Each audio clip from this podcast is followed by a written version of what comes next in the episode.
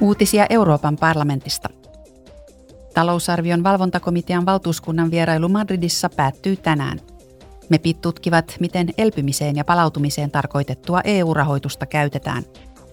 He tapasivat vierailun aikana hallituksen jäseniä, alueviranomaisia, työnantaja- ja työntekijäjärjestöjä, liike-elämää ja tutkivaa lehdistöä. Espanja oli ensimmäinen EU-maa, joka sai vuonna 2021 varoja Euroopan unionin elpymisvälineestä.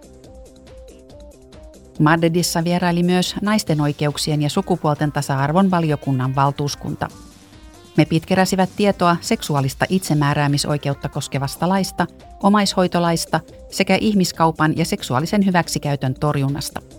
He tapasivat oikeuslaitoksen, kansalaisjärjestöjen ja ammattiliittojen edustajia sekä ministereitä ja vierailivat naisten turvakodissa.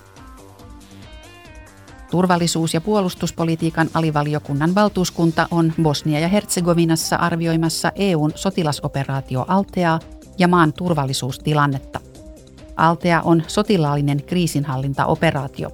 Sen avulla valvotaan Daytonin sopimuksen sotilaallista täytäntöönpanoa.